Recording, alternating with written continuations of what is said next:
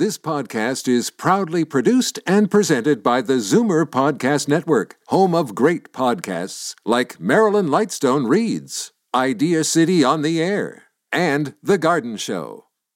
You're listening to an exclusive podcast of The Conspiracy Show with Richard Syrett. Heard every Sunday night from 11 p.m. to 1 a.m. on Zoomer Radio, the new AM 740. You're listening to an exclusive podcast of The Conspiracy Show with Richard Syrett. Heard every Sunday night from 11 p.m. to 1 a.m. on Zoomer Radio, the new AM 740.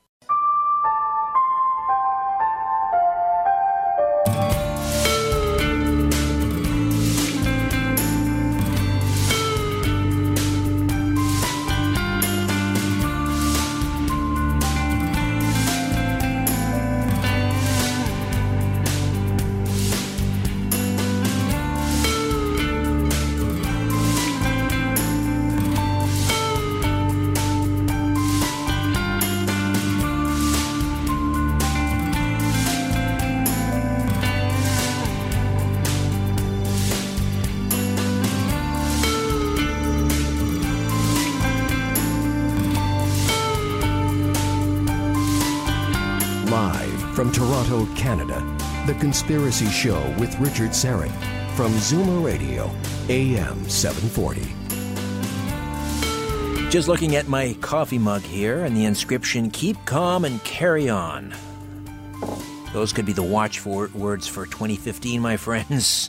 Batten down the hatches. It promises to be an interesting year. Hey, welcome to the Audio Imaginaria. My name is Richard Syrett. Happy New Year to each and every one of you. Welcome to the very first conspiracy show of 2015. It's in mint condition, still in the box. Oops, now you've opened it. That's okay. This program is always outside of the box. Uh, the mighty Aphrodite and I and the twins uh, spent New Year's Eve and New Year's Day down in Niagara Falls, New York, with our dear friends, uh, the Murray family, Jalal and Basma, and their and their children. And they had a they have a great little restaurant down there called the Seven Five Five Restaurant. It's seven fifty five Market Street, right downtown Niagara Falls. And if you're down that way, check it out. Uh, the food was amazing, and of course the hospitality. Uh, that goes without saying. Uh, they always show us a great time. Dear friends of ours. The servings are incredibly large. The mighty Aphrodite and I had to share an entree of, uh, I think it was uh, haddock, beer battered haddock. And uh, the two of us could barely finish it. Uh, anyway, I mentioned that because uh, Jalal Amurai, you may have met, heard me mention him on the program. He's also my television partner, the director producer for uh, The Conspiracy Show. Uh, so I thought, hey, why not uh, uh, let you know about their, their restaurant? Pop into 755 Niagara Falls, New York, and say hi to Jalal and the family, and maybe Jalal can pour you a beer and tell you a few conspiracy show tales from the road. Speaking of Niagara Falls, New York, I just got this email. Ken Whitmell emails says, "Hello, Richard. Happy New Year to you and your family. Thank you, Ken." says, I'm watching a very interesting conspiracy show on neo Nazis that is on WNLO Buffalo, which I believe is a CBS affiliate. Is this correct? Uh, yes, Ken. I believe WNLO Buffalo is carrying uh, the television show. We are, as I've mentioned on a number of occasions, in about 200 markets in the U.S. and growing. That's the TV show, the television show. Now across the United States, uh, we haven't uh, received the the latest uh, numbers from our distributor down there, but I believe we're in about 200 markets, and that's growing. Uh, now, just a, a, programming note: we are not doing an HOA tonight, a hangout on air. We're not live streaming on YouTube. Uh, Albert tells me we're having some computer issues. That's fine. We'll try and resume with the HOA next week. Uh, so you'll have to wait until then to catch a glimpse of my brand new glasses. Someone told me I, I look like a cross between Jack Benny and Elvis Costello. I'm watching the detectives. now cut that out, Rochester. Don't worry.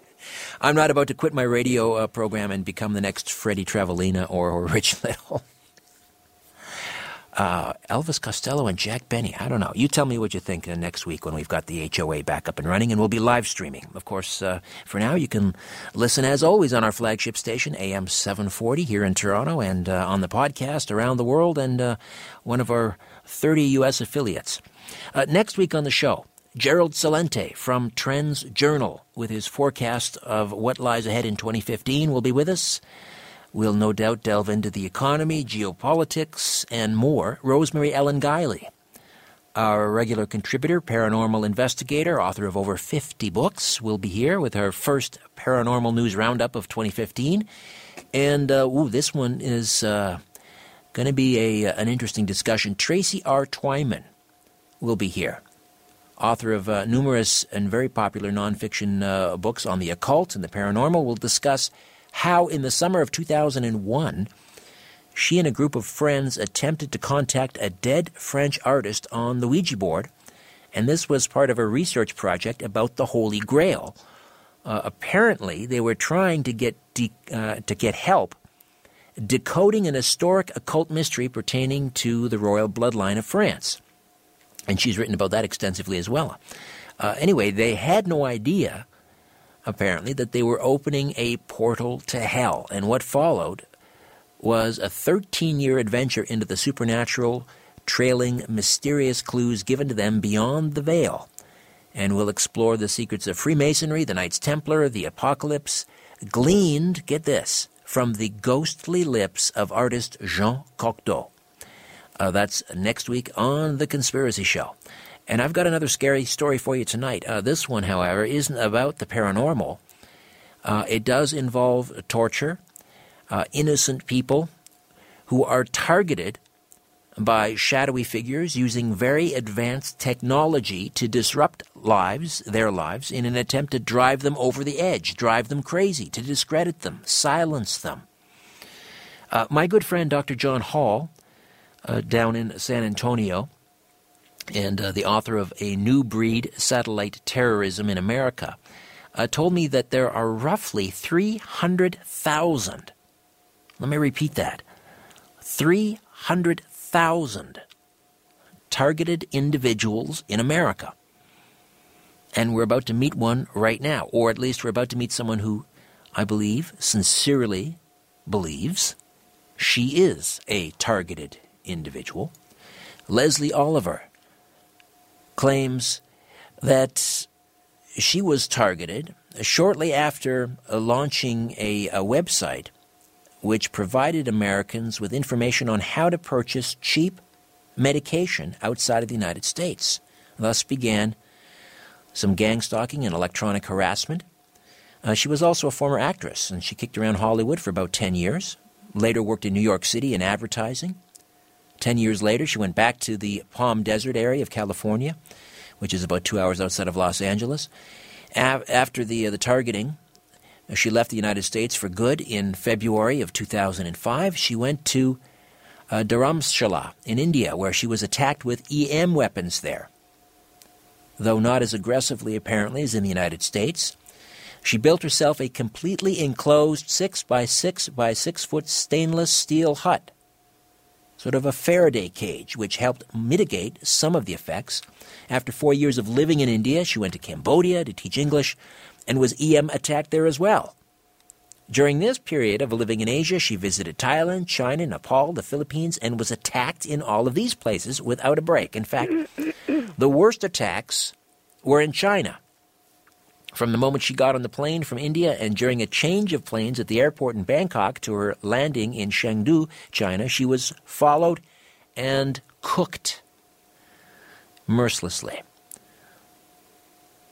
Leslie Oliver, welcome to the Conspiracy Show. How are you? Thank you, Richard. Actually, I'm I'm feeling quite well. Thank you for having me. It's quite wonderful. Um, I, you know, uh, I'd like to start this off by saying that I I'm not exactly a TI. Uh, I because there's a there's a problem with a lot of the disinformation that's going on in that community, and um, the the way that uh, a lot of the the terminology is put out there is actually quite wrong if um, well, that's like interesting. I mean, I, the, the term targeted individual seems very apropos to me. But you explain why you're not uh, a targeted individual. Well, there's how do I say this? There's a there's there's a kind of of uh, ploy to make people who are targeted into victims. And I just want to say that I I have not been victimized uh, mentally in the way that a lot of other target targets have been. No, as we that's a good point. As we discuss, you have certain defense mechanisms that are part of your your spirituality that has helped you protect it. But you have been. There's no question, right. Leslie, that you yes, have I've been, been targeted. Assaulted.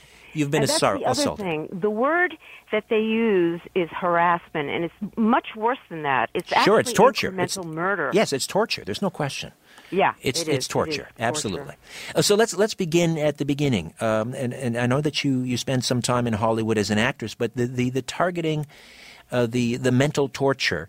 Uh, really started, and because we don't have time, uh, a Right. lot of time, we have to sort of skip ahead here, and and and I, I- I need sort of the Reader's Digest version. But um, you were you had launched a website, Right. uh, foreigndrugs.com. right. And this was essentially you weren't selling drugs. You were just in, you were giving Americans information on how they could procure drugs outside of the United States cheaper than what they were paying in the United States. And then Right. you started to get harassed by, I mean, uh, you know, phone calls and threatening letters and so forth from from uh, customs people and and uh, f- well, you take it from there. Tell us what happened briefly. Well, well, yeah, I, I, I was getting, I, the, you know, people were breaking into my house. I had people outside in vans, um, sitting there for, you know, hours, and um, they would, you know, they would break into my house, and I would know that there would be a toilet seat up. I was on four acres, and I was sort of on a remote um, dead end street in the desert. And um, the highlight of that was they fixed my brakes. I was going up into the mountains every day, and they fixed my brakes. And I happened to find that out because there was uh, uh, because when I was going the next day when I was on the freeway, there was a thumping on my in my car, and I brought my car in to take have them take a look at it because I had driven into L.A. to see my attorneys, in fact, and um, they told me that the caliper pin had been taken off, uh, and it's impossible for it to fall off. And it was then that I started to realize that um, the people that were following me, because I kept noticing people following me, and it took me a long time to notice because I I didn't understand why anybody would want to follow me.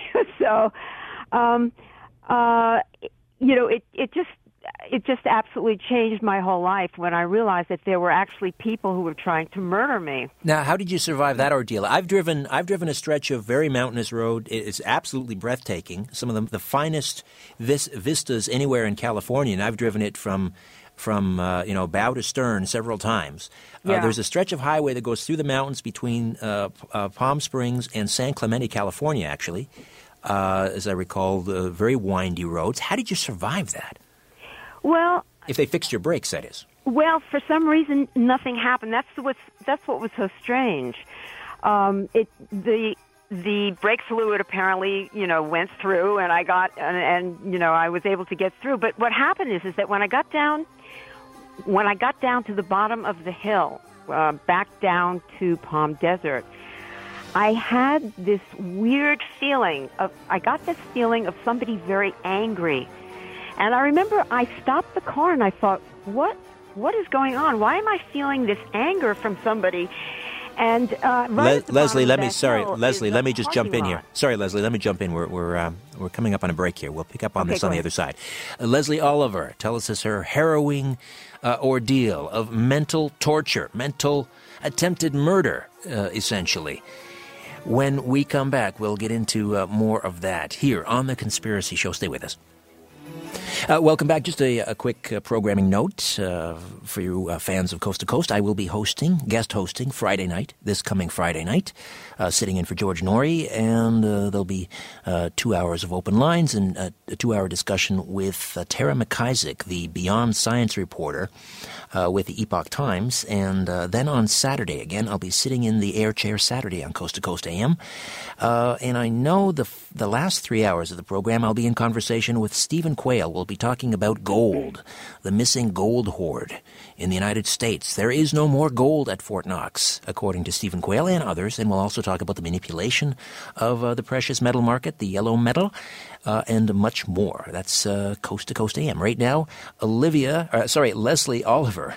Le- Olivia, where did I get that? Leslie Oliver uh, stays with us, a former Hollywood actress. Now, I know uh, I'm going to use the term targeted individual just for shorthand because people know, uh, you know, when I say that term, Leslie, they know okay, what I mean, okay. and, and we can we can sort of parse that a little bit later if you'd like. But um, now, I just I, I, want to summarize for people just joining us. So, um, again, you spent some time in Hollywood, but this targeting didn't begin until after you launched this uh, the, you, one of your websites, foreigndrugs.com. You were giving information to Americans uh, on how they could procure uh, and where they could procure uh, cheaper medications. We're talking about legal uh, prescription drugs um, in you know places like Mexico and, and here in Canada. Uh, and and you were very careful about this. I mean, you went uh, because you know word went out that the DEA was going to start uh, prosecuting websites like yours that were mm-hmm. advertising right. offshore pharmacies. So you right. went to a lawyer to oh, make yeah. sure you I had, all the, the First Amendment attorneys in the country to make sure that the wording on your website was you know strictly uh, according to uh, all of the rules and so forth. FDA rules, right? Right. Um, but then you started getting it started with some some phone calls and some you know from custom agents saying what are you doing and and, and so forth and then it started to escalate. Uh, and you mentioned having the um, uh, we, we, should mention, you know, uh, as part of this, there was some of that street theater, that or the gang stalking type thing. You had people driving by your house at three in the morning. They were right. revving their uh-huh. engines, and and uh, as you mentioned, people breaking into your house and sort of moving things around, which right, is all exactly. classic. These are all classic uh, signs and, and symptoms of a, of a TI. Yeah. Uh, and then, the, so back to the, uh, the, the fixing of your brakes, and you and uh, somehow you survived that, but the, it was clear to the person who that, that inspected your brakes after that that someone had done something. And you mentioned feeling like someone was very angry with you when you got to the bottom of that mountain. Yeah, that's what's so strange is that part of the directed energy weapons is is that the vibration of these people is so coarse and so low that there are many times that you can actually feel their reaction. I know this sounds even, even crazy, but it's absolutely true. You can actually sometimes feel them. You can even feel them planning things. That's another thing that is very odd about it. At least I can, and maybe that's part of the reason that I also got, if you will, targeted is because um, you know I have a little bit of I'm not a psychic, but I ha- I'm an intuitive, you know, and um, so uh, a lot of things that happened to me, uh, I I kind of knew in advance that they were going to be doing something uh, and planning something, and uh, one of the one of the things that that is very important to understand is is that because of the strong meditation work that I that I had been in, I really was looking at everything that they were doing as a challenge. And I wasn't looking at it as, oh my God, look, what am I going to do next? I mean, they destroyed my life in a certain way, but actually it turned out um, to be very good for me spiritually because it made me uh, really face a lot of the things that were very important in my life that I hadn't actually taken into account. Well, this is spiritual warfare, I, I believe. Absolutely. I, I, mean, I you know I believe in evil, and and and what you are, are up against or were up against, uh, to me, uh, and hundreds of thousands like you. Uh, is pure, unadulterated evil. Uh, Absolutely. before we get to that, let, let, let's let's talk about some of the other things. You mentioned that. It, I mean, they had you I mean, this was the reason you left the country, right? They oh, absolutely. It got yeah. so intense that you had to leave the United States. Yeah, was, they tried. They tried to abduct me, and they tried. They tried to abduct me, and they would have killed me if they had gotten me. When you say in they, Avenue uh, subterranean parking in in Palm Desert. I mean, really, it was amazing. They grabbed you. They what, what did they, they do? Tried. They were they were hovering around my car. I noticed I was in. The, I was there. I was actually planning on leaving. Uh, but I was sort of taking my time about it. And then somebody, I see somebody go running past me with, you know, that baseball cap that they've got that they wear. And he looked over at me and I knew instantly that he was an agent. And when, uh, and then when I went back there to my car, I noticed four guys surrounding my car. Then I went running to the front of the store and there were four undercover agents there uh, standing there. I had called my webmaster to come get me. I was absolutely terrified. And I had this this very tiny little uh, um, what uh, pepper spray. You could hardly see it in my hand, and I had it clenched. And one of the four people that looked like golfers, he was dying to see what was in my hand. They were laughing, and every time he would turn around and trying to see what was in my hand. And then I knew he was also um, he was also an operative. They were all stationed around around the the store, and so what happened is is that um, I I I was invited to somebody's house on the way home, and I went to her house and I wound up staying there for a week. I I made her come back to my house for about an hour, and I just packed up my stuff as fast as I could, and then I left for for India. When you were telling your your friends and and, and uh, if in fact you were uh, and your and your family members and so forth about what was going on, how did they react? Because one of the, the, the, the, ploys here that these perps use, obviously, is to is to separate you from support groups by making you sound crazy when you tell them what's going on. That's exactly right. I mean, I, it was very, very difficult. I mean, most people did not believe me. Again, uh, coming back to the meditation work, I kept uh, I kept saying to myself, Leslie, just stay balanced. Just stay balanced. I'm sure that this is going to clear up at some point. And it was a, it's a very rough road, but if you, if you don't have some kind of system to fall back on, uh, it's very, it's almost impossible. This is where a lot of people who are being targeted really lose their marbles because the pressure, the, of the fear, it's, it's 24-7 fear, uh, and aggression that you're feeling day in and day out you begin to come undone. That's and they know that. This is this is a ploy. This is definitely their psyops, and sure. I'm sure it's used in war and so on and so forth. Any voice to skull involved here? Voice to skull technology? Were Not you hearing me. voices? Not no. with me, but but uh, I but they have sent me messages through Wi-Fi. I mean, where I actually heard they said, "We're going to kill you. We're going to kill you." This happened just recently in Mexico um, my God, I just somehow, uh, I must, you know, I keep finding these people and uh, I keep seeing who they are. Uh, just and, back up a minute, Leslie. Excuse me, but how does that work through Wi-Fi? You're not hearing it. You're not. You're not. He- are you hearing it? What do you mean Wi-Fi? How do they transmit these messages through Wi-Fi? Well, first, the first thing that happens is that you have this incredible feeling of terror that comes over you. Uh, and then you have this feeling of doom that comes over you. And then you hear an inner voice that almost sounds like God, but if you know the difference and it goes, it goes like this, we're going to kill you. In fact, in fact, that same voice was uh, heard on a coast to coast show just recently with Dave Schrader uh, on December 20th. There, there was a little voice that appeared while they were talking, and then they went back and they replayed it, and it said, "We're going to kill you." Hmm. So it's coming through the electronics okay. uh, somehow. But only you, you know? can hear it. Can other people hear it? Can what? If you were in a room and, and all of a sudden you were to hear that voice, could other no. people hear it, or just you? No, no, just me. Well, that, that is in a, in a in in a sense voice to skull, is it not? Well, it's it's, it's put I, directly into your head. I, maybe it's. It, I, I'm understanding that it's very different, but I, I'm not really quite sure what the difference is. Maybe it was. Well, this technology, I mean, we've seen the patents online. I mean, this technology has been around for more than 30 years, so who knows what they're capable of doing now? Well, that's the thing. And, you know, the, the thing, too, is, is that the, the, it is invisible murder, basically, and the conventional weapons that people think that they're going to be able to protect themselves with are not going to help. And, um, um, some of the things, well, you know what I what I also want to say is is that that most activists are being already hit. This is not something that's being done to just targets, and the 300,000 is not correct.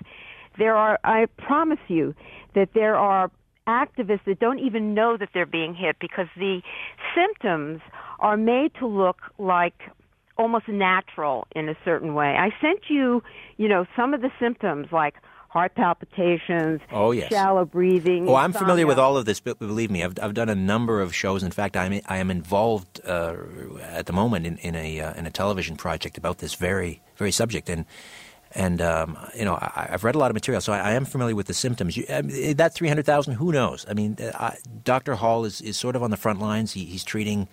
Uh, this has really taken over his practice, uh, treating these individuals. So, however, um, that's still if it's three hundred thousand, if it's four hundred thousand. I mean, that's just. But but the point though is that it's the reason that I'm saying that it's much bigger than this is that I'm I'm almost certain that they're beaming whole cities. You see, this is this is a technology that they're not just using on a few people. And by the way, it's not an experiment. It never was. And it, my feeling is, aside from the fact that it's incremental murder, my feeling is, is they, they've been training their rookies on a lot of the targets. That's what they've been doing because when, when the big chaos begins to happen, when they really start to destroy the United States and, and, and possibly most of Canada, they're going to need people who are trained. And um, this this is what I feel that they've been doing. This is much bigger. It's and and it's very important for people to understand that this is going to be used on the population, and it is being used now.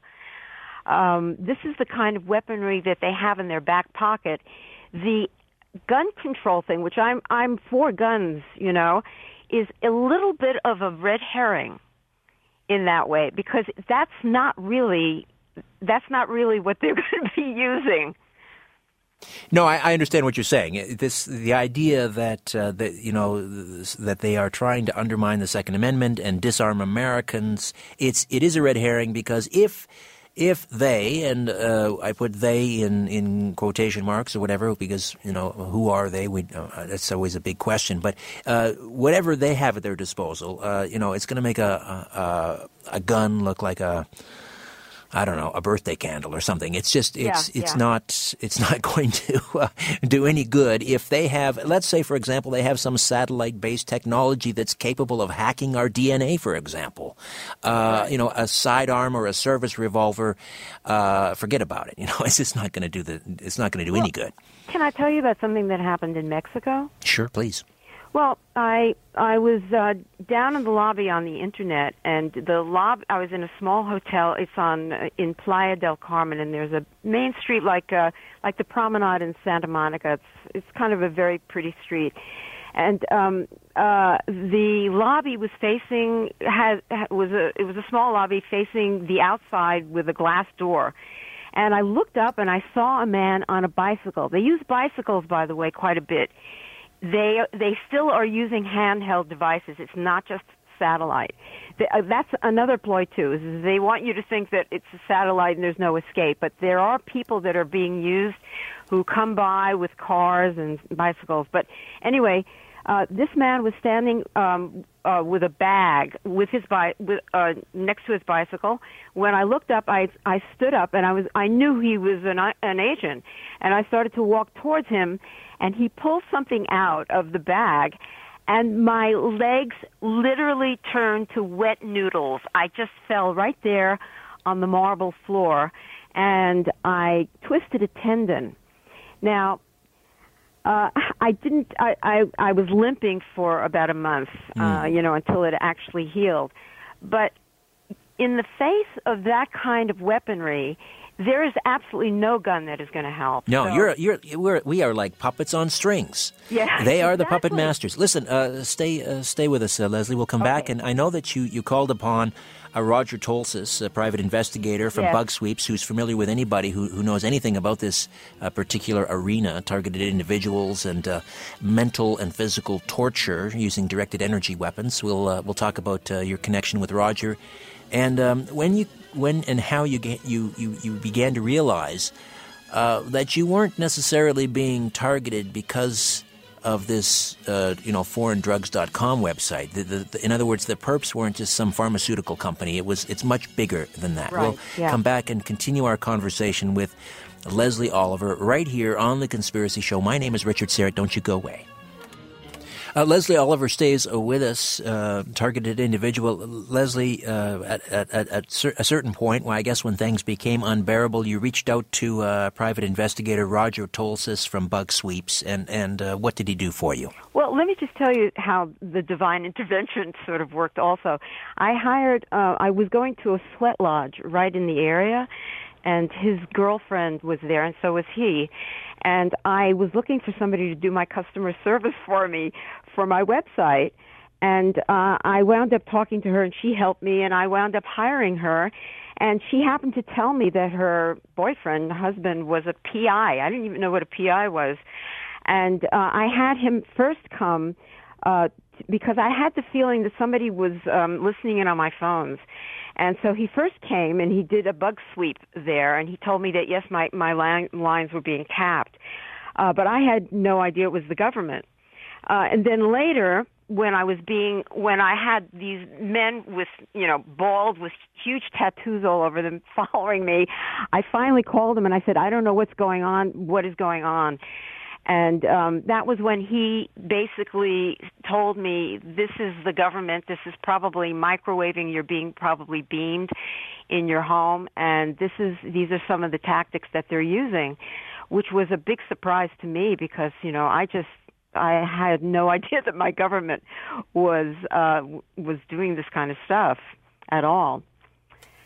And so, and, and um, what did he um, when he when he when he uh, sw- swept your house?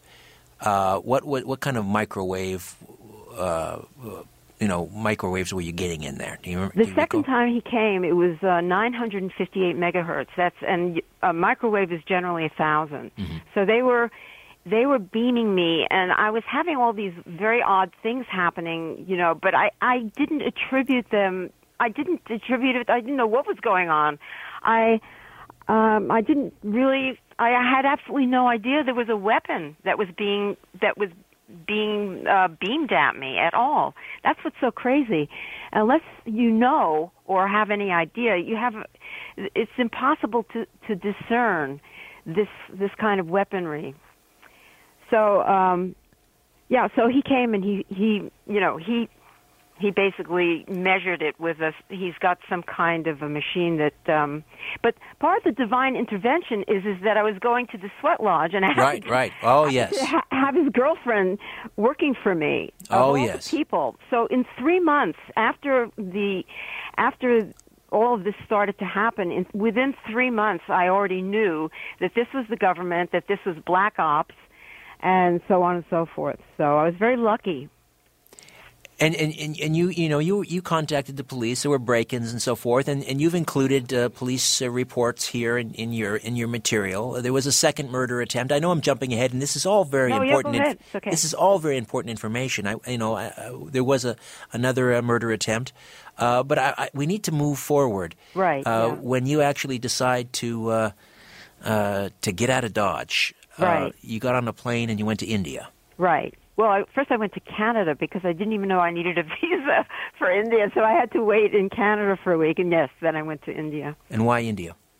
I went to India uh, because I'm I had been involved in Buddhism also, and so I went to the place where the Dalai Lama is because actually I thought they were going to kill me, and I thought, you know, if they're going to kill me, I'd like to be cremated in a certain way. I'd like a phowa done, uh, and I thought at least I'll be, you know, with with a group of spiritual people that, uh, you know, just I'll have a proper death, if you will. But I really thought they were going to kill me. And, and you on the way over, were you being targeted? Uh, um, oh, yes, the whole time uh, in the plane in. Uh, uh, when I got there, from the time that I arrived, and I uh, went to uh, Dehradun first, and from there, the whole time I was targeted, and I was targeted in Dharamshala also, but I was not stalked um, very much up there because you're up in the mountains. Right. The further away from the big cities you get, the less stalking you you get because they don't have as many agents. The minute I got into Delhi, it st- it started up again, and Bombay was probably the worst. How were they targeting you specifically? Well, they were targeting with uh, microwave, actually, mm. and all of the directed energy weapons. How and, do they do um, that in a plane at thirty thousand feet? My word! Well, they're up there. They're they're you have a lot of tour, uh, tourists coming there for the for the teachings of the Dalai Lama, and so they they're up there. The, they're all over the world. Hmm. They're uh, you know there's no there is no government that there's no country that I've been in where the government wasn't completely um, in cahoots with the United States government or whoever's in back of the United States government. Yes, I think that's an important distinction because uh, listen, w- what do I know? But my my my perception is uh, from Yeah. studying not only this but many uh, many different aspects of this whole arena we call conspiracy, for lack of a better term. Yes. uh, is that we're not talking about the soap salesman, in other words, the elected officials, the government. We are talking about individuals. Uh, uh, you may call them rogue cells, if you wish, but these are individuals that have no allegiance to country or nation. Uh, they are, um, in fact, the editor of Harper's, the publisher of Harper's Magazine, uh, Lewis Lapham, many years uh, in, a, in an editorial, described them in a rare moment of clarity, I suppose, uh, or openness, described them as the unelected oligarchs.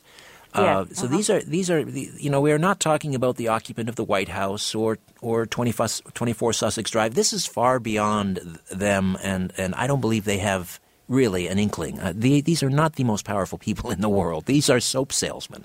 Yeah. Anyway, I, I don't mean to digress, but I think it's an important distinction. If we're going to ever, you know, figure out who they are, I think we, I think we need to start looking beyond, you know, government agencies. Yes and no, uh, because I'm, I'll tell you, I, I, you know, I called my congressman, I called John, Ron Paul, I called all of these people, and they were absolutely, completely unwilling to help me, and they knew about it, and Ron Paul knew. How do you know they knew? What's that? How we'll, we'll come back in a moment. We, we'll take a break, and I'd be curious to know how uh, you came to realize that these uh, people, like Ron Paul, who is you know a champion to many, uh, would know about this. Leslie Oliver stays with us as we continue to discuss electronic harassment, directed energy weapons, mental torture, right here on the Conspiracy Show. Uh, so, Leslie, uh, you're in India. You're you're still being uh, targeted. Some sort of a directed energy weapon. Uh, from there, you went to was it China or Cambodia next? Well, I, I went to China at one point uh, while I was in India, and the whole time when I got uh, in the airport uh, in Thailand, in the airport in Beijing, in the airport in Chengdu, in in Chengdu itself, I was absolutely cooked, and that's when I realized that China and the United States were not enemies.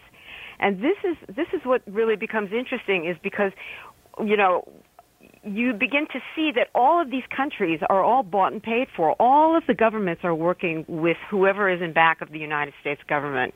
There is there's not a country that I was in that wasn't that wasn't uh, working with them and pretending to be opposing the United States. Right, right. Yeah, no, I believe there's a great deal of truth to that. I, I, I concur that the, uh, the the nation state is an illusion. We we have we, we think we have all the trappings of an independent state. We have a flag, and we have, uh, you know, a, a Congress or a Parliament, and we have supposedly ex, you know uh, duly elected leaders and, and so forth. Uh, but at the at the top, uh, you know, this is all an illusion. So. Um, when you say you were cooked, give me give uh, me and, and and our listeners a sense of what that means. What does that feel like? It it feels literally like your your skin is burning as if you're in a your sun it's a sunburn actually, but it's a very very harsh sunburn. And your face actually becomes red, a little bit flushed. And your whole body starts to tingle uh just as if you're being well, as, as if you're under a sun lamp and it's too high or something like that. And uh, what happened what happens also is is, is that you you start get, getting a lot of wrinkles that you didn't have before uh, very quickly. Although that didn't really happen to me very much, but um, you start to notice differences in your skin, dryness, and all that. And you, the other thing that they do is they also uh, pinpoint your chest. You start to feel this heat in your chest um, and also you can feel it in different parts of your body, like your around your kidney area and your eyes. They will also focus on your eyes so that your eyes become very sensitive to the light. Suddenly, you have to understand this is really like within a few days this starts to happen. Right. Uh, How about electronic choking? The electronic choking was something that was amazing. They would uh, this is this actually happened when I tried to get a hold of Ed Asner. Um, this was Lou in, Grant. In you, you tried to get a hold of Lou Grant? Yeah, I, I was I was trying to get a hold of him to tell him what was going on, and then what I went to sleep, and suddenly this thing. It's almost like somebody put their hands around your throat and starts to choke you. You can't get any air. What it would look like to you is an asthma attack, but it's not. Okay, I have to ask, uh, why were you trying to get a hold of Ed Asner? Well, I want. I was trying to tell him that I was being that I had these CIA agents all over me, and that I was being constantly attacked. And I had written down all these license plate numbers and all that. And he was supposedly somebody who was, you know, on the nine one one committee, and you know all Right, of that. right, right, okay. So I was trying to make it as public as possible and to expose what was going on. And um, that was when they really came. That was one instance where they really came down on me. But I would like to tell you that I found the the answer to that one, and that is when you feel that coming. If you hold your breath and just relax, it, it somehow it goes away. And I think that a lot of the a lot of what they're doing now is connected to breath. In other words, I think that they can follow you by hooking into your breath somehow. Hmm. It's been suggested to me that they're hacking your DNA, Well, that could be too, but I- whatever that means. But the also the shallow breathing. When I would walk down the street and I would suddenly feel this shallow breathing, it's uh, you know, it's almost like as if you have a very bad case of bronchitis, but it's sudden. You're walking, you're everything's okay, and then suddenly you can't breathe. And there are many activists that are that are that are being attacked this way. Is if you actually turn around and face the opposite direction, it breaks it. Interesting, interesting. Um, yeah, we, we, before the break, we were talking about you reached out to uh, certain elected officials, Ron Paul uh, being one of them, and of course we're familiar Uh-huh. with uh, uh, Ron Paul, who, as I s- uh, said, is, is, is has become a champion uh, for many in terms of his his stance on, on individual liberties, and yet you you you were not pleased with re- the reception or the reaction you got from from Congressman Ron Paul. What happened? Well, I was I drove somebody who was also very badly targeted to this meeting. The meeting took place in Texas and it was a preacher and he somehow had taken up the cause. And what happened is is that while he was there, he had written to Ron Paul and he had just gotten an answer when we arrived. And Ron Paul invited him to talk to him. So he went there and he had this appointment with Ron Paul and he apparently t- told him everything that was going on. I sent uh, a letter to Ron Paul, FedEx, uh, no answer. And I, I'd just like to tell you that Ron Paul uh, is championed by many people, but one has to be very careful because there is such a thing as the controlled opposition. And what they do is they mitigate all of the the of the information and make it like when they call it harassment. It's not harassment. It, these are assaults. And by calling it harassment and calling it an experiment, it makes it sound as if only a few people are being targeted when this is not the case.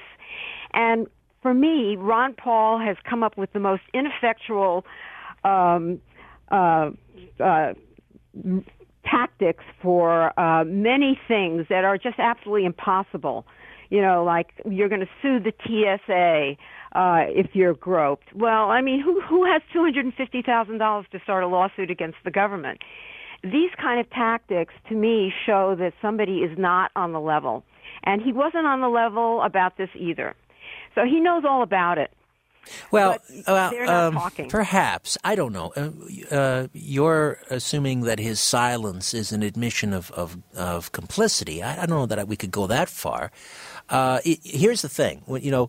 Um, Someone decides to run for political office, and and uh, d- d- regardless of how they feel about a lot of these things, I mean, and we, we don't know his his mind, to come out and speak about these things in public, to go on the record, uh, whether it's you know 9/11 or, or or this mental torture that we're talking about tonight, we have to understand it's political suicide. So you know Well, he may be controlled opposition. I'm not discounting that. I'm just I don't know. I'm not just I'm not quite ready to, to, to buy in on that one uh, immediately. However, uh, I don't want to I don't want to you know spend too much time Yeah, talking about yeah. Ron Paul because that's not why we're here. Right. However, I think it's interesting, and I and I, and I appreciate you uh, explaining what happened. Uh, that is disappointing, absolutely.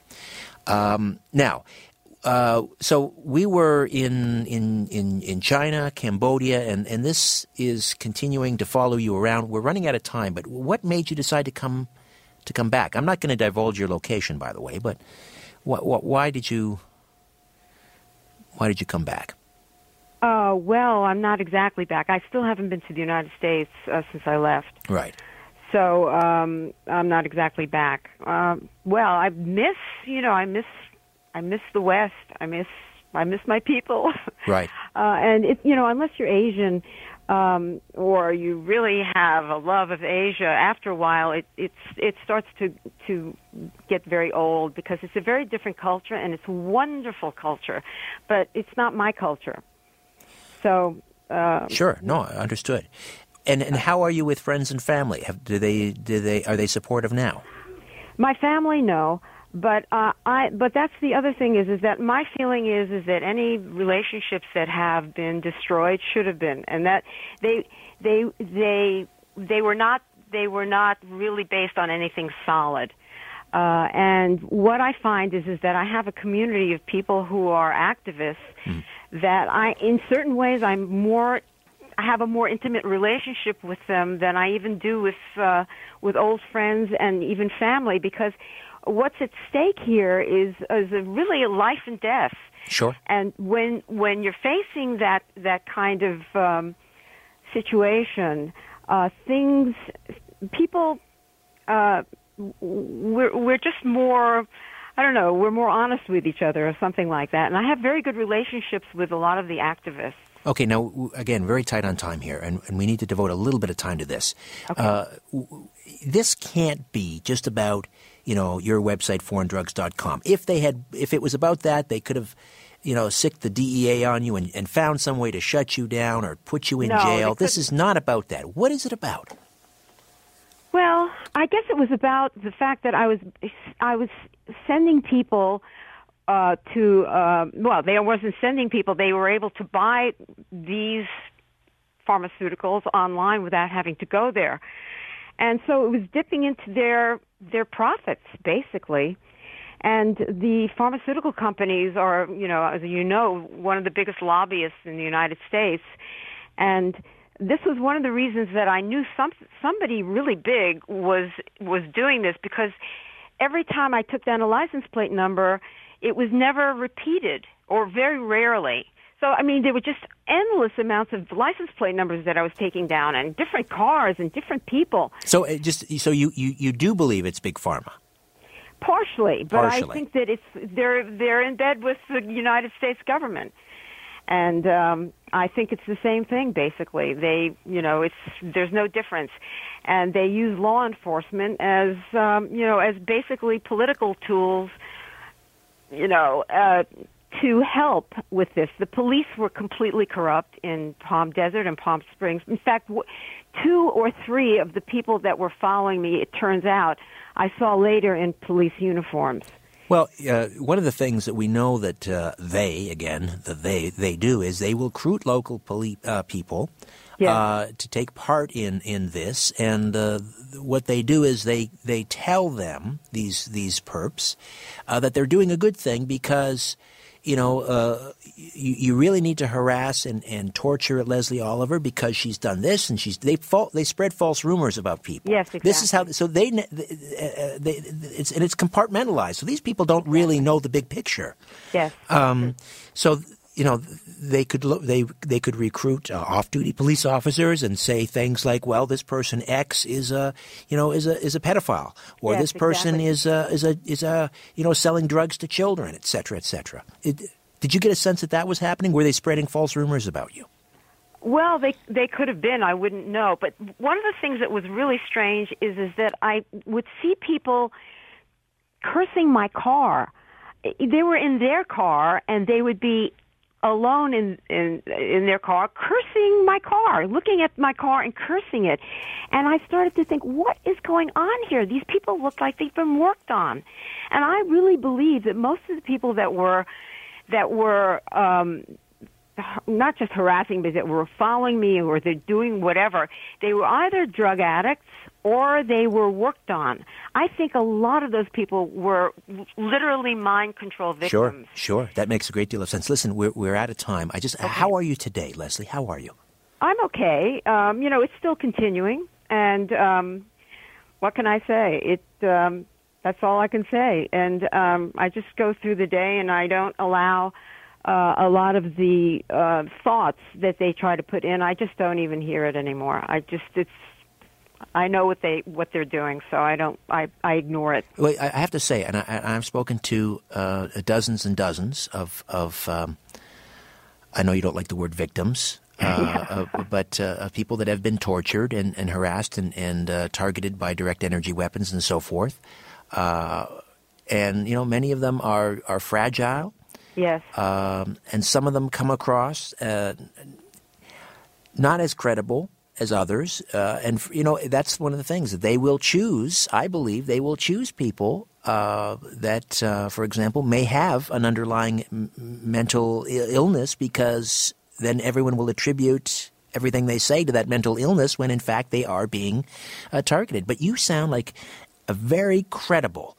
Um, a person and a, a just Thank a you. sound of body and mind and and uh, just very truthful, and uh, I really appreciate you spending some time. Final word for people that that think Leslie Oliver is out of her mind. What would you say to them?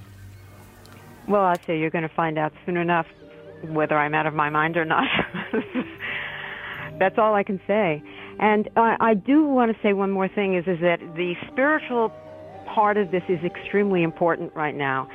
To really be good to your neighbor and to your friends and to your family. It's very, very important right now. That's right. We've all got to hang together and uh, get to know your neighbor before they get to know you. Yes. uh, Leslie, thank you for this. Thank you for having me. Thank you very much, Richard. Leslie Oliver. The website, richardsyrett.com, your portal to the conspiracy show, richardsyrett.com. Say hello on Twitter at Richard Syrett. And as always, follow the truth. Well, hi there. Thanks, as always, for inviting me into your home and uh, the space between your ears. Welcome, fellow truth seekers. As I always say, trust those who are searching for the truth, but don't trust those who claim they have found it. And we don't make that claim here on the program. We are searching, and we'll continue to search uh, throughout 2015 and beyond. Happy New Year. Uh, Albert Vinzel uh, has posted some great stories you may want to check out on the uh, slide carousel at the top of the website, richardsyrett.com. Uh, for all you fans of the old TV show MacGyver, do you remember that? MacGyver, that was my dad's favorite show uh, because he was a bit of a, a, a, backyard tinkerer. So for all you backyard tinkerers and, and um, uh, garage tinkerers, there's a great story – uh, again, the slide carousel, richardsyrett.com. It's a story on how you can increase the range of your Wi Fi, uh, even if you have Wi Fi outside in your backyard. Uh, wouldn't it be great uh, to be able to take your uh, your laptop or, or uh, whatever device you have outside and still have the wireless, the Wi Fi? And you can do it for just about $5, according to the story. It's a Wi Fi antenna made out of, get this, a tin can check it out, try it, and uh, let me know if it works. Again, it's uh, in the slide carousel at richardsyrett.com. And there's another great story. Uh, this one is from the New York Times archives, going back to 1984. Good work ending this one. Uh, so, more than 30 years ago, the headline Pentagon is said to focus on ESP for wartime use. It's a story about the secret projects uh, that the Pentagon was funding to investigate extrasensory phenomena and to sheer power of the human mind can be harnessed to perform various acts of espionage and war. Yes, we're talking about the uh, the remote viewing program uh, that was started uh, really at the Stanford Research Institute by um, uh, uh, people like Hal Puthoff and Ingo Swann um, and um, um now, this is terrible. I, I'm forgetting his name. A gentleman who I've, uh, I've, I've met and spoken with, and who's the um, was the brother-in-law of uh, Bobby Fischer, the great chess player. Uh, Albert Russell Targ. Russell Targ. Thank you, Russ Targ.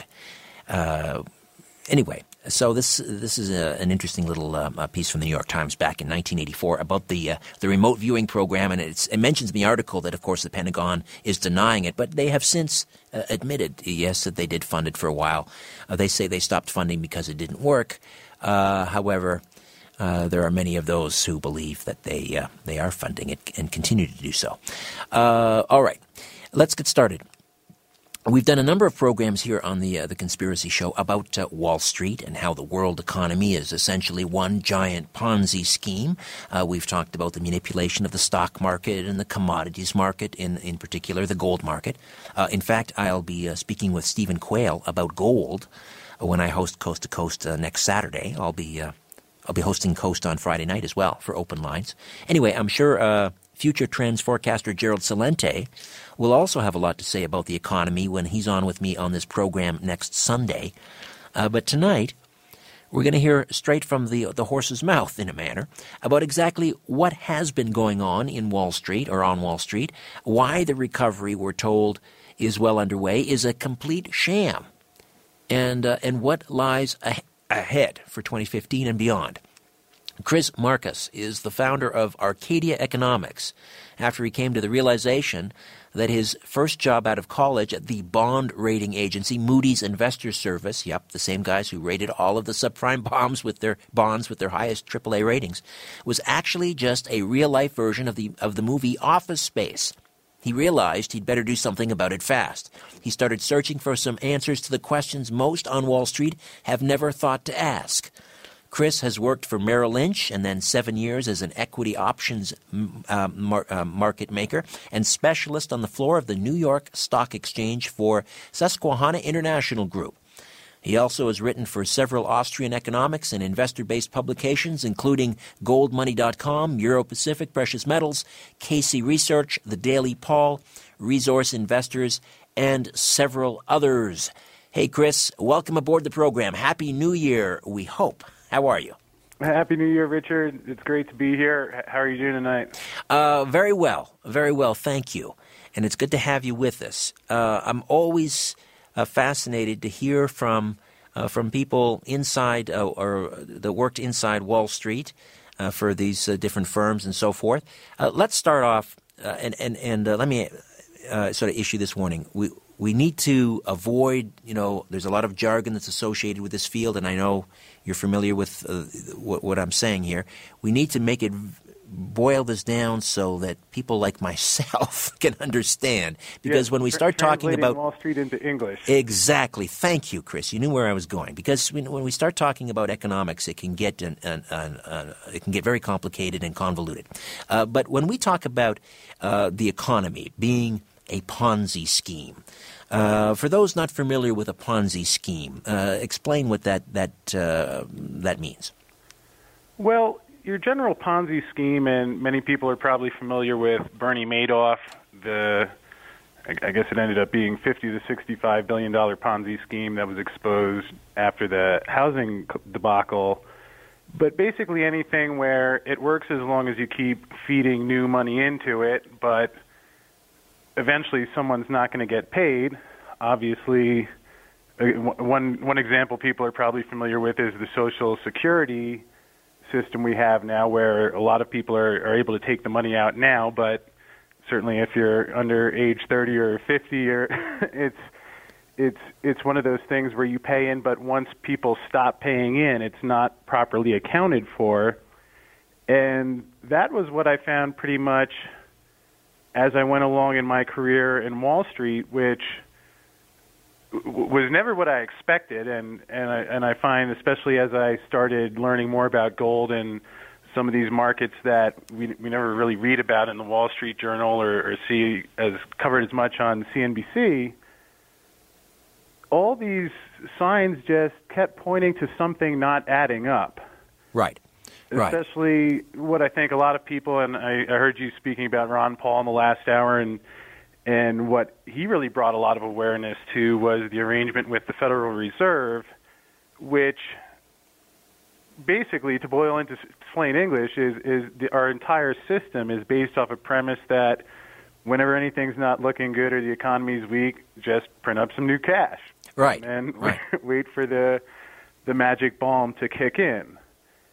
And I think it's worth just just thinking about that for a second. That really, the established global monetary system is based off of that premise, and you know, certainly that it, it actually ties in with some of the things you mentioned, remote remote viewing, and some of the things that your guest in the last hour mentioned, where it's almost more like a mass hypnosis than anything, just because we've all grown up thinking, all right, well, hey, the the market was weak, the Fed's going to come and lower interest rates, and everything is going to be fine again. But what I found, especially after starting at Moody's, where uh, you know that was my first job out of college and and again just trying to keep my mouth shut and learn and figured that eventually this will somehow make sense but that was back you know a lot of those deals similar to what Enron was doing shifting things off balance sheet and it just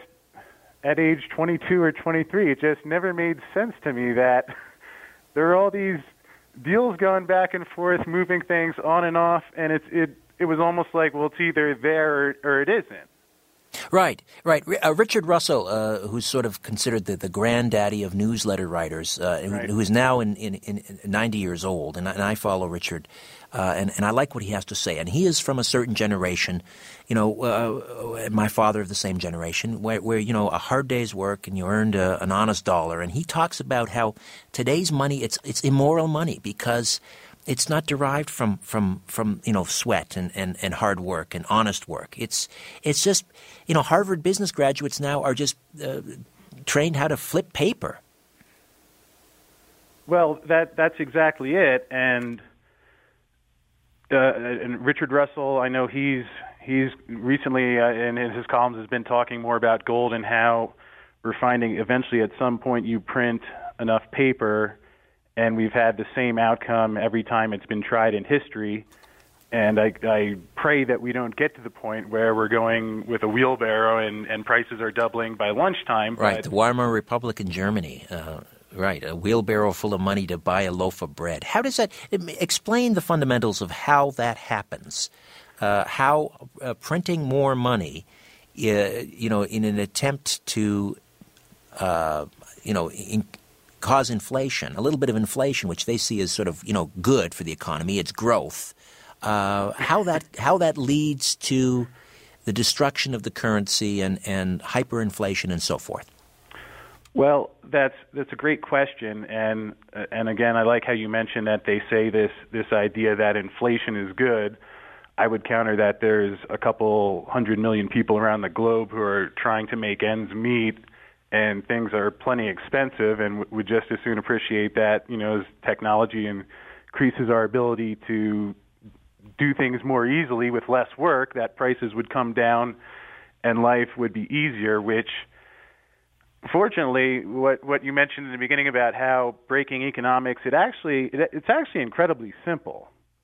And it the the idea of printing money and inflation being what what what is needed certainly in in my opinion has always been pretty directly one of those political sales points where the economy is weak well here we we can give it this boost and we print money and what you often see happen is that the money has to go somewhere for example if you start with simple economy where you have $100 and 100 apples and the price of the apple if, if that's all there is is going to be a dollar per apple right Right.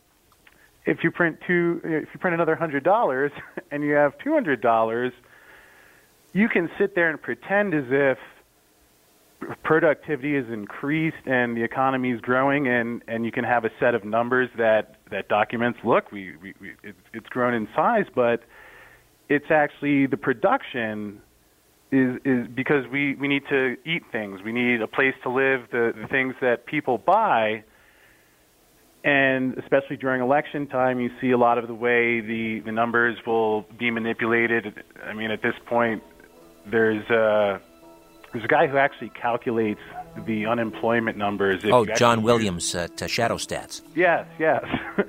and if you just use the same formula, I think we're we're still around 24% unemployment, and what what has always been sad to me is seeing how people are making decisions, trying to plan for business with conditions like these that are being distorted, and that's really just what inflation is used as. All right, Chris. way to take the the purchasing power. We'll take a timeout. We'll come back. Chris Marcus, founder of Arcadia Economics, as we talk about the giant Ponzi scheme that is the world economy, and uh, we'll discuss whether the recovery. We're told we're in the midst of a recovery. Are we really? The stock market continues to climb. Uh, we're told that unemployment in the U.S. is 5.8%, and uh, here in Canada, a little bit higher, obviously. But uh, are those true numbers? Probably not. Uh, we'll find out more when we uh, return with our conversation. Chris Marcus here on The Conspiracy Show. Don't go away. Welcome back. Chris Marcus is with us. Chris has worked for Merrill Lynch. He uh, he worked for Moody's Investor Service. Uh, he's a Wall Street insider turned whistleblower.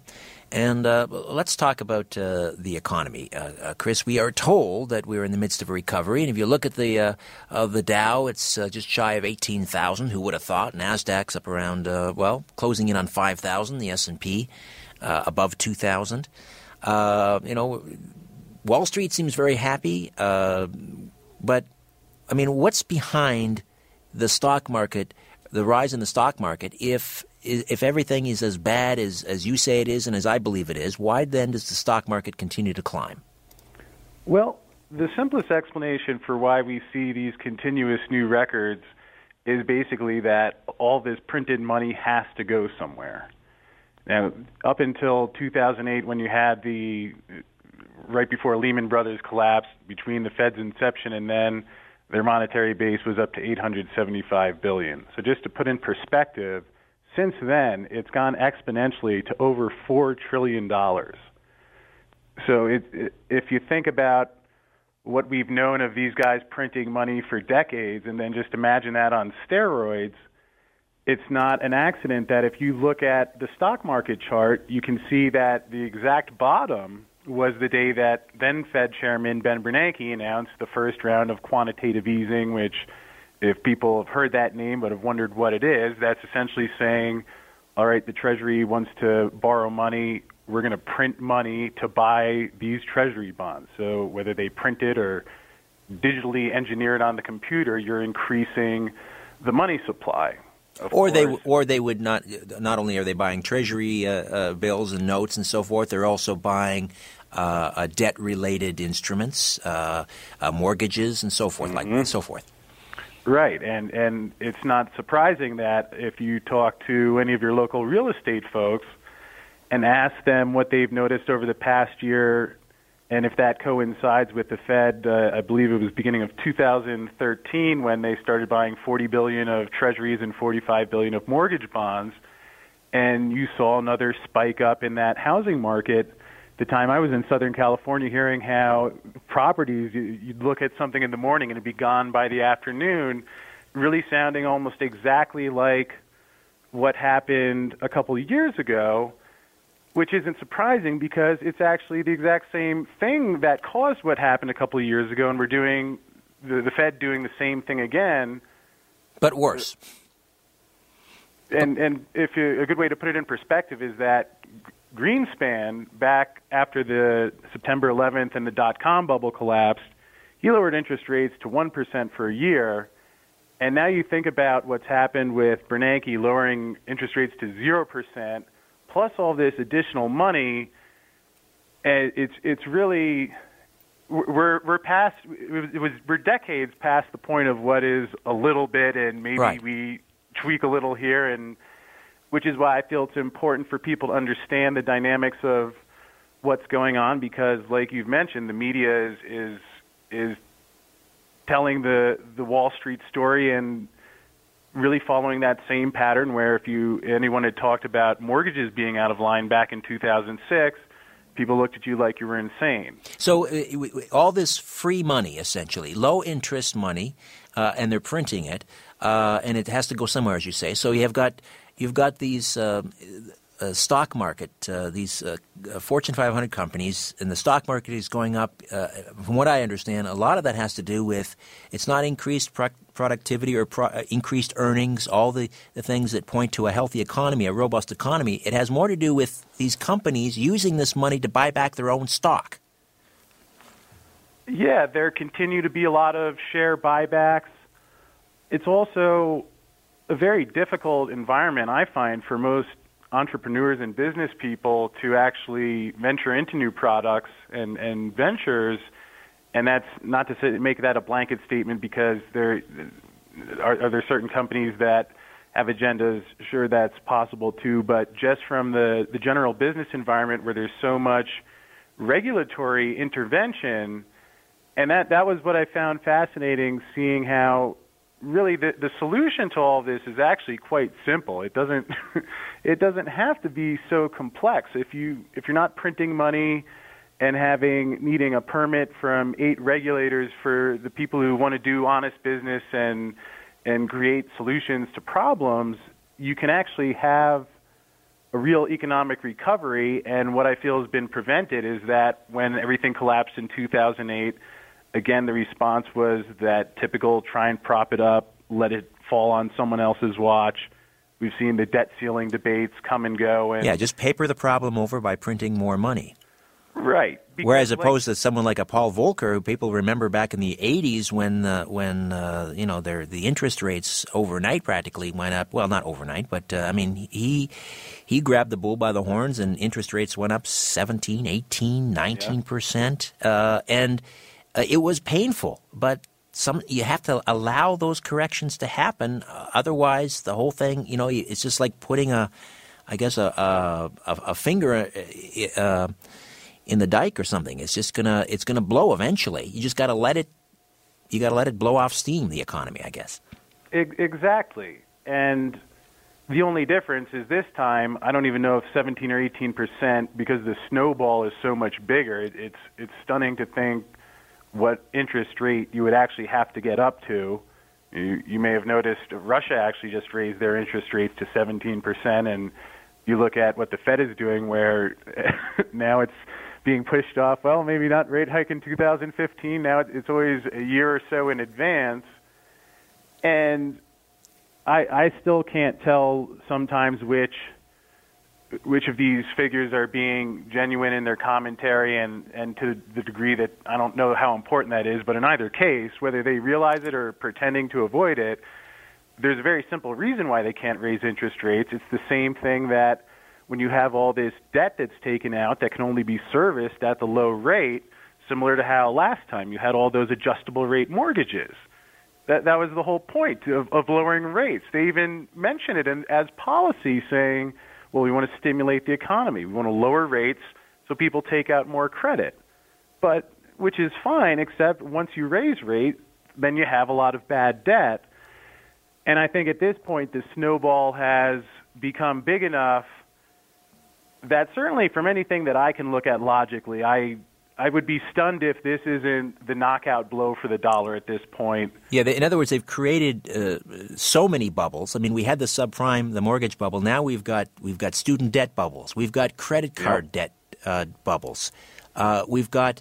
Um, well, you know, help me out here. Name some of them. I mean, uh, we've got uh, you, you have a, a bond, government bond bubble. You have, I hear, new auto loan bubbles because when they shut off the subprime lending to homeowners, then they, again, when you think about all those little tweaks in those bills that most people never read about, but you know, 25 basis points or a quarter of a percent interest rate on a certain product, when you have trillions of dollars flowing through the economy, that's there there is eventually a cost of all of the dysfunction where we've seen Congress here in the U.S. It, it, it looks like two uh, uh, two old parents or an angry married couple, and obviously that can't be an ideal way to run an economy or a business or, or a country, no less.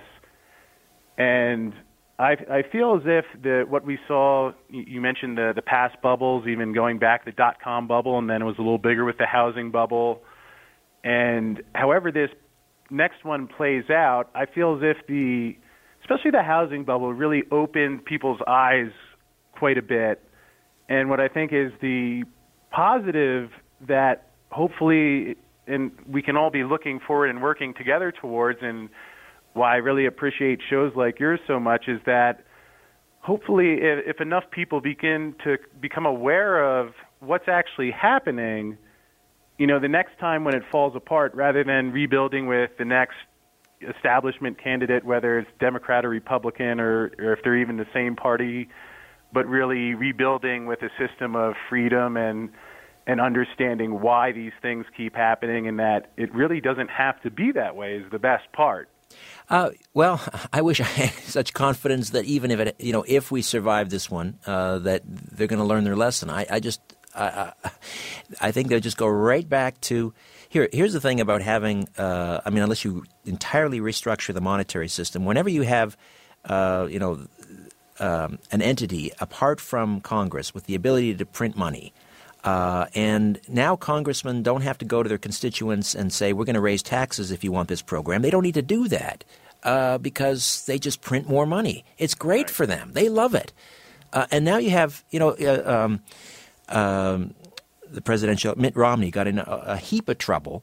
Maybe lost the election partially to this when he was covertly recorded at a fund, private fundraiser, uh, talking about this permanent underclass that has been that has been um, created in the United States by design, I believe, uh, where you have uh, what is it now? One in three people in America receive some sort of government assistance, whether uh, you know, mm-hmm. veteran uh, veteran pension or disability or, or whatever. Is it one in three, Marcus?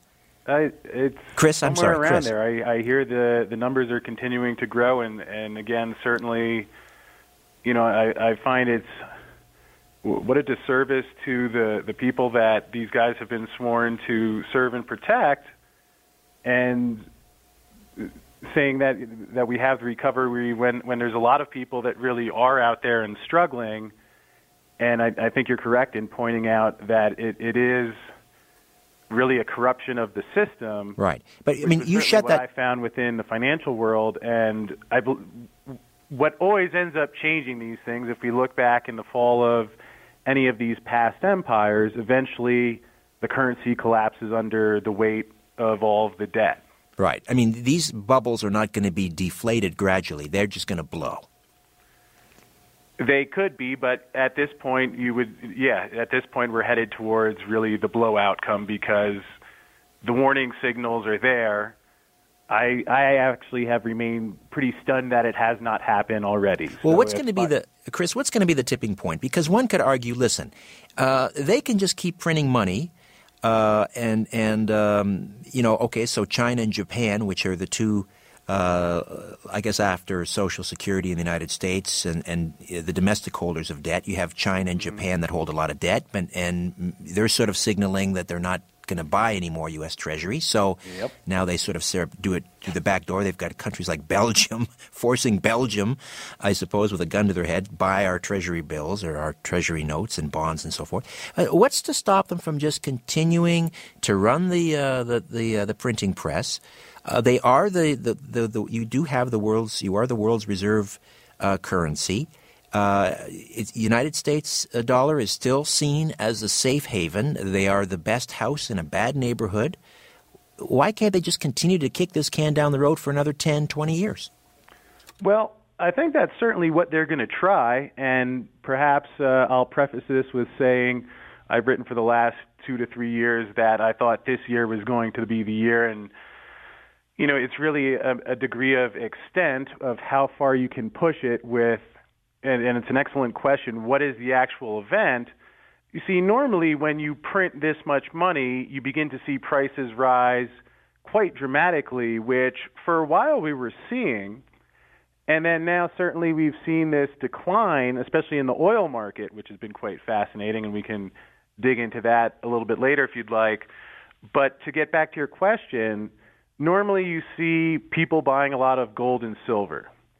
Which and that's have not, not seen as much in the U.S., but certainly Sure. the the figures that come out of China and India on a monthly basis, coupled with the actions that you mentioned, where the Chinese certainly giving every indication possible that they're they've had just about enough of the U.S. debt, and signaling that they're doing everything to get prepared to launch the yuan as the world's reserve currency and wh- which also makes it coupled with the the political policy when you see the U.S. government levying these sanctions or accusing China of being a, a currency manipulator, it's it makes you wonder. Well, could China at any point say, "Well, we don't want to buy any treasuries"? In fact, they could they could end the U.S. economy tomorrow if they sell two trillion dollars of treasuries, and certainly everything that I've seen indicates that they're slowly unwinding as much of that position as possible. Sure, they're doing a lot of side deals now with Russia and, and Iran Mm-hmm. in their currency, so they're no they're sidestepping uh, the U.S. dollar.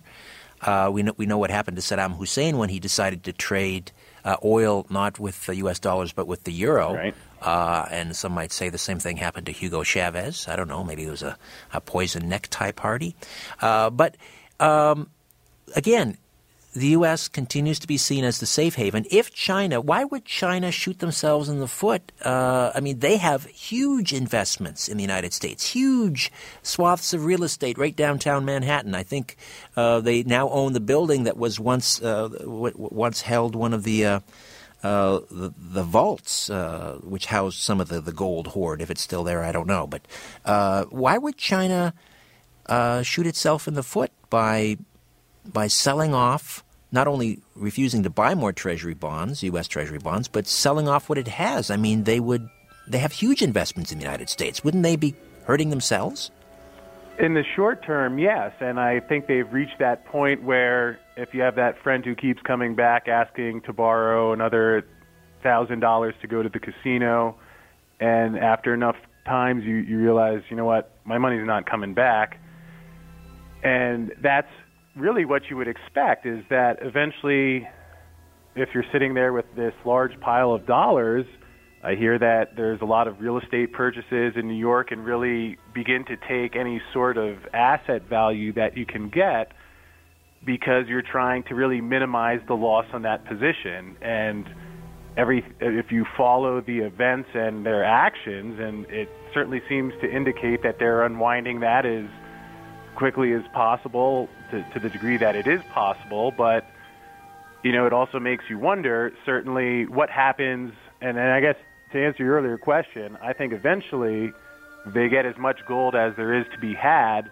I heard you mention earlier that you have a few guests who are talking about what's actually in some of these Federal Reserve vaults.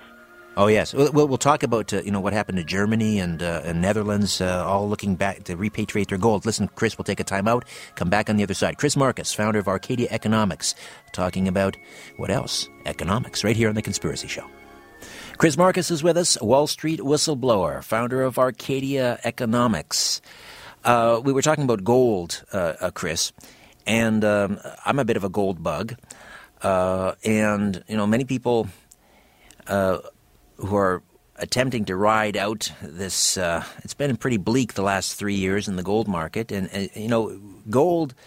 Uh, given the, the circumstances, the, the geopolitical instability around the world, um, you know, the state of uh, the global economy, um, one would expect gold to be three, four, uh, physical gold, that is, three, four times um, you know what it is, and it's it's uh, shy of thirteen, just shy of thirteen hundred dollars an ounce right now. But that's the paper market.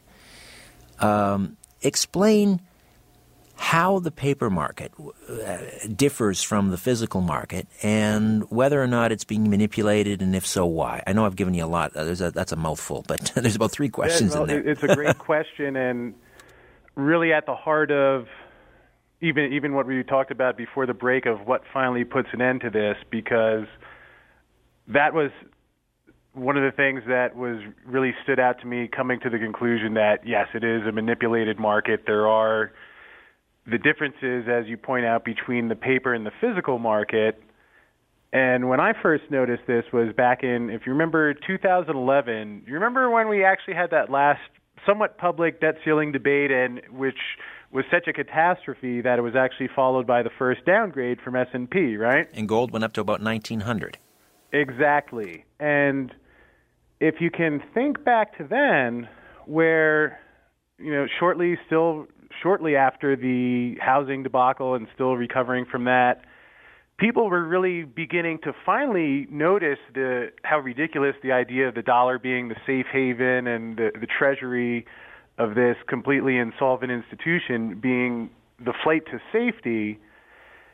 And I remember there was it was late on a Sunday night, I believe it was September 6, 2011, and that's when you had the Swiss who were receiving a lot of the money as people were selling dollars, wondering if this was actually going to be that moment that I think a lot of us are still expecting is going to come at some point. The Swiss decided, because all of this money was flowing into their currency, that they were going to peg to the euro, essentially saying that the Swiss, being the last safe peg standing, they decided they're going to start printing, which I thought was going to be off to the races? Is this when gold finally crosses through 2000? And but instead, you saw this big dip in the middle of the night, which certainly, again, having the experience of being working on a trading floor, it it just struck me as odd that no one would ever execute a position like that. And you know, I found once you start reading into that and the it much like the things like September 11th or some of these other things we're told are conspiracy theories, the the facts actually line up pretty quickly, and you can. There's there's certainly plenty of people who have spoken out about it. One of the former commissioners of the CFTC, which is kind of like the SEC of the metals market, has in multiple interviews uh, mentioned that it's manipulated, but you know you eventually see that pattern of where certain hands are being tied and well, no one is going to investigate it because it's it's uh, uh, these bullion banks are, are doing this manipulation at the behest of. Uh, you know, call them the, the, the central planners or the, the Federal Reserve or the government or whatever. The, you're not going to prosecute, you know, the United States government. It's too big. But this manipulation, as I see it, is taking place because, you know, just to summarize, the the flight into gold. In order, if gold continues to go up, that is a signal to everyone that they're everyone is losing confidence in the U.S. dollar. They're putting their money. It's you know like putting your money in a mattress or you know buying something which which for six thousand years has been considered real money. So by putting money into gold, you're signaling that we're losing confidence in the U.S. dollar, which you know the United States cannot uh, countenance. They can't stand for that. So they then instruct their their agents to manipulate depress, artificially depress or suppress the price of gold so that everyone thinks, no, everything's going along well. Even in the light, you know, we have we have ISIS lopping off heads in the Middle East. We've got, you know, saber rattling in the Crimea, Crimea and echoes of, of 2014. We've got Ebola. We've got, you know, uh, shadow stats indicating unemployment around 23, 24 percent. The price of gold should be through the roof. So.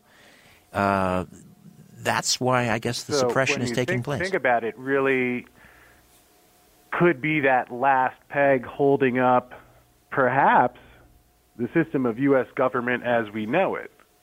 Because re- remember what there, there's there's three way, ways that the government can take the money. They can tax it, they can borrow, or they can inflate. Now, I don't know h- how much more they can raise taxes and, and get away with that politically or you know, and, and it seems as if we've reached the point where the foreign creditors are saying no. And yeah, really that last grip on power, and, and wasn't it one of the Rothschilds that said uh, about a hundred years ago, or the, the, or if you read the Creature from Jekyll Island, that if you can control the money, you don't even need the government, and essentially you can control the government. We've seen the guys that go back and forth between government and, and to the banks, and again, I know there's there's people like Edward Griffin that that research and detail all the specific names, you know, but to the the point of how does it actually eventually end? Yes, I think that's why the price is being kept lower and why it's being. We're, I mean, we're not talking about a gray area or someone wasn't sure if there was a customer order here or there and went a fraction of a second I mean, this was as someone who's worked on a trading floor, gone through all of the regulation. At least from my perspective, there's no doubt in my mind that it's it's a it's a market that's manipulated. And what becomes confusing for people is that I think a lot of people have correctly seen what's going on, and then many get nervous once the price goes lower, thinking, "Well, was I wrong about what I was doing?" But what is the the best news is that certainly if you're investing from a longer term perspective, and again, I know uh, we have all sorts of compliance, so this isn't legal specified advice for any regulators out there, but just as understanding what's going on in the market, if you have money that you don't need for five or ten years that's sitting there and you're owning the physical gold, not paper contracts of a bank right. that something that you can drop on your foot or, or derivative of it, then you really have the time working to your favor. So, you know, to me, uh, it, it seems irrational that with all the money printing that the price of gold or silver would be nearing or almost in some cases below the cost of getting it out of the ground. Absolutely. Chris, I got to take a time out. I'm a little late here. Let's uh, come back and discuss further. Chris Marcus here on The Conspiracy Show. Chris Marcus, founder of Arcadia Economics, worked for uh, the bond rating agency Moody's Investors Service, also worked for Merrill Lynch, and then seven years as an equity options market maker and specialist on the floor of the New York Stock Exchange. Uh, but finally, he said, Enough is enough, and uh, I've got to tell the world about this Ponzi scheme. And um, here he is uh, telling us more. Uh, we've, we've been talking about gold, and I just want to touch on, on, on this again briefly. And, and um, uh, you know how they they uh, are manipulating the uh, the gold market is to uh, essentially uh, sell off the gold, the in, the physical gold, instruct their bullion banks to sell it, and it gets you know. Um, resmelted, uh, remelted down into uh, bars and stamped and, and moved into places like Hong Kong and Shanghai and and uh, and we know that the the the um, the, the, the, the, the places that are doing this in Switzerland are, are reporting that this is happening. So we know that there is a move of physical gold from the United States, from uh, from the West to the East, and so this is part of how they are manipulating uh, the gold price by selling uh, by selling a lot of it. So, do you believe that? And, and we know that the Germans tried to uh, to repatriate their gold. Uh, it was uh, shipped to uh, the United States after the war. They were worried about uh, you know the Soviets raiding their gold hoard. So Germany and a lot of other countries moved their gold to the United States and to England. Um, then Germany decided they wanted to repatriate a portion of their gold uh, they went to uh, New York and uh, were told, well, you can't come in here and look at it, and we'll only give you a little bit of it. So, what does this all mean, Chris? Well, it it it it in this case paints as obvious as a picture as it, it really is. Certainly, it was amazing that the Germans asked for their gold back. The Fed says we'll give you 10% over the next seven years. They ask if they can do an audit, and the Fed says no. I, from any sort of business perspective, it, it's hard to imagine any any reason why. Certainly, with all the speculation that's out there, you certainly wouldn't want to do something as simple as that. And to me, I, I think that what we're eventually going to find out is just sometimes when the facts all point in a certain direction, and again, certainly from the research I've done uh, as a trader and, and on Arcadia, if you Google Arcadia economics and silver manipulation, we've written plenty about that for people who want to get into the minutia. But yes, eventually, what happens is that you know, they keep selling paper contracts because most of the of the trading is done in paper, and then there, each month there's a certain amount of physical that gets taken off the market for people who request delivery. And at some point, everything that I've seen indicates that we're nearing the point where someone is going to show up and say, I'd like my piece of gold. And whether it's in the Fed, we hear a lot of the gold is leased out. So whether it's there, whether it's owned by someone else, you've seen, you mentioned the Dutch recently repatriating their gold. Venezuela took their gold back uh, a couple of years ago. That is my best guess of what actually ends up being the spark of at some point this whole house of cards collapsing. Well, a lot of people are taking their, their, their paper gold contracts and they're being told, uh, no, you can't have it in gold, you can have it in cash. So it's happening right. already. Um, but what's it going to take?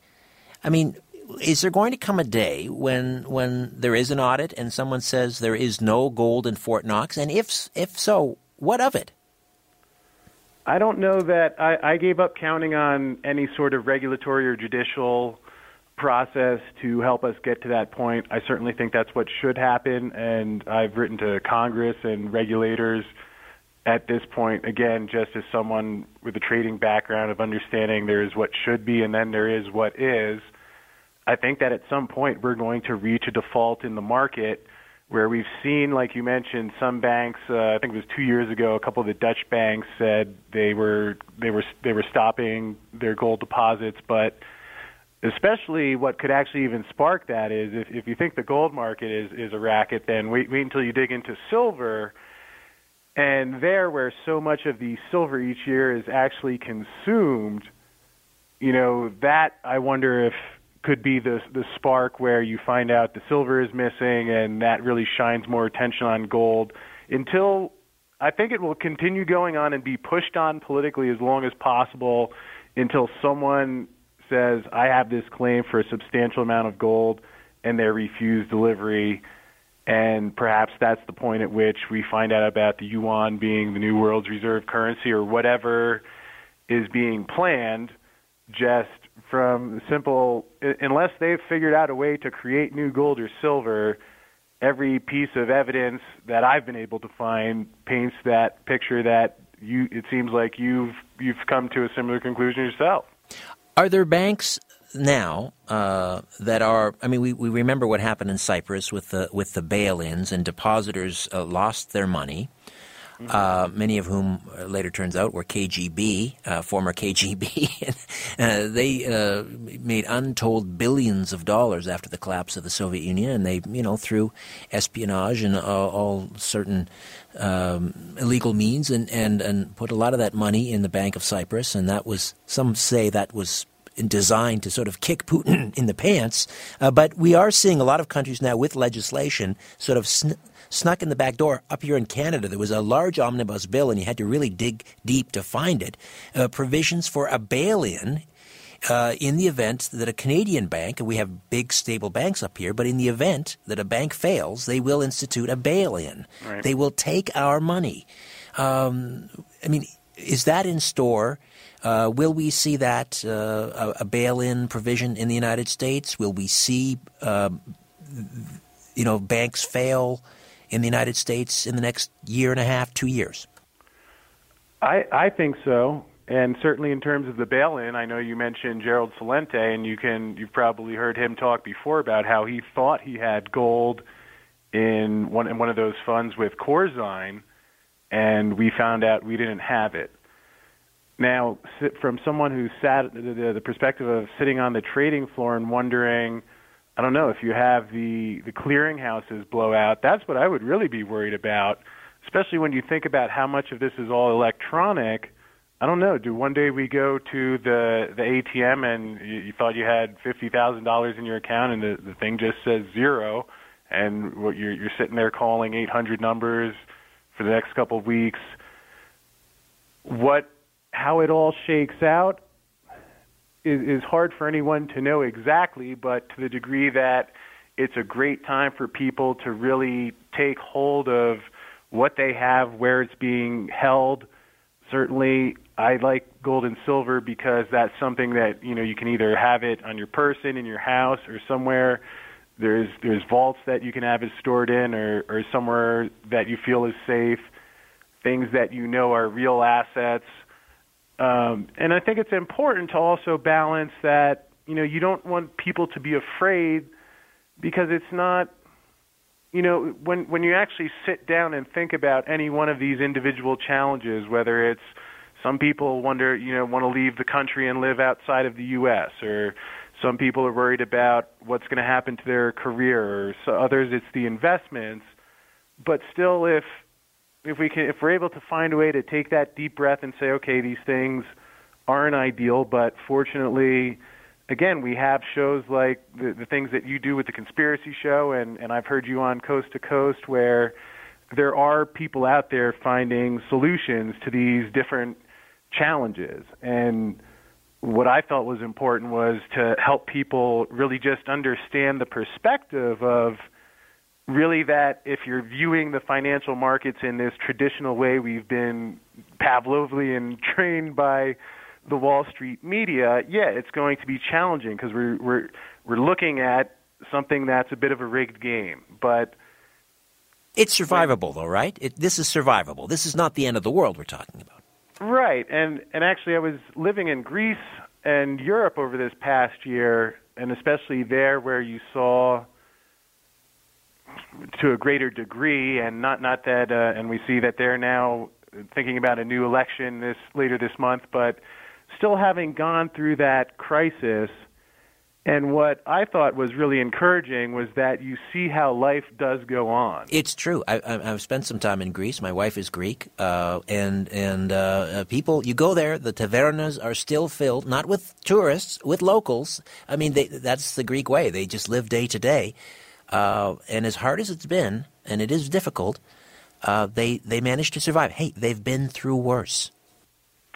Right, which which I think is, is the biggest takeaway. Certainly, your your guest earlier in the show, Leslie, and mentioned some of the things that she's struggled with. But again, here it is. She's speaking up, and and I'm sure there are other people who were able to benefit and have their eyes open because it's.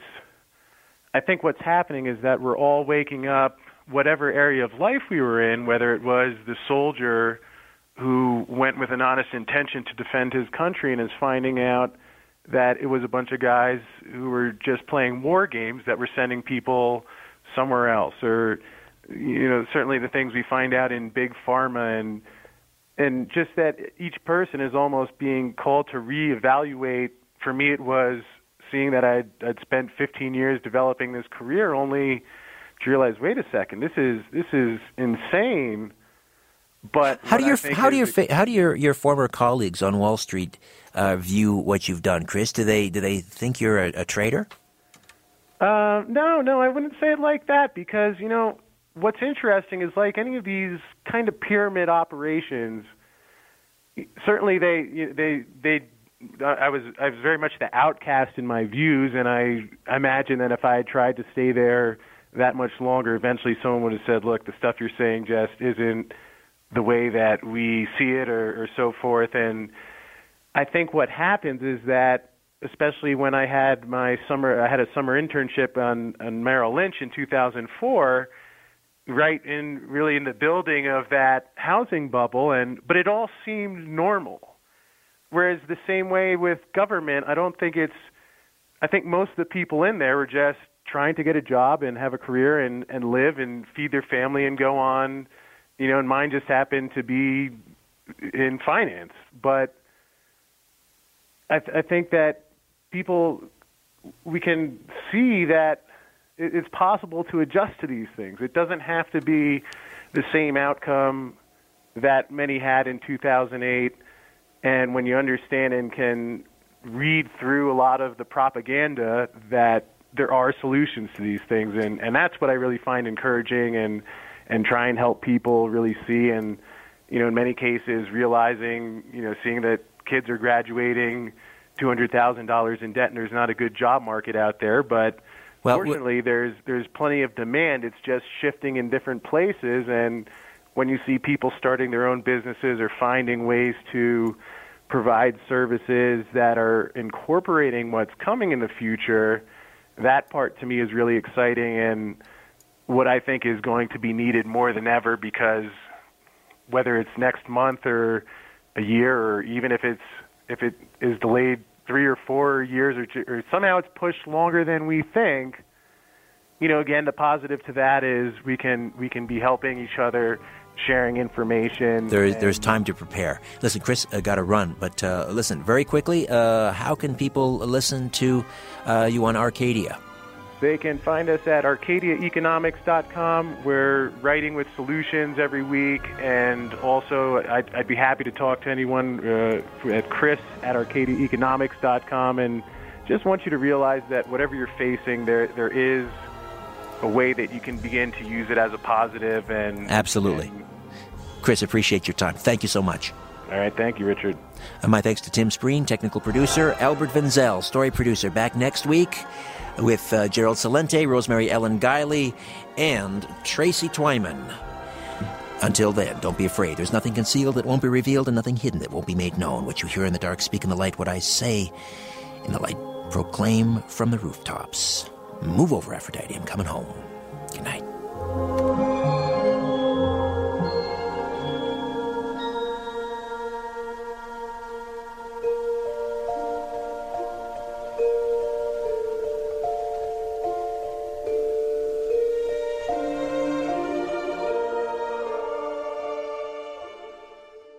This podcast is proudly produced and presented by the Zoomer Podcast Network, home of great podcasts like Marilyn Lightstone Reads, Idea City on the Air, and The Garden Show.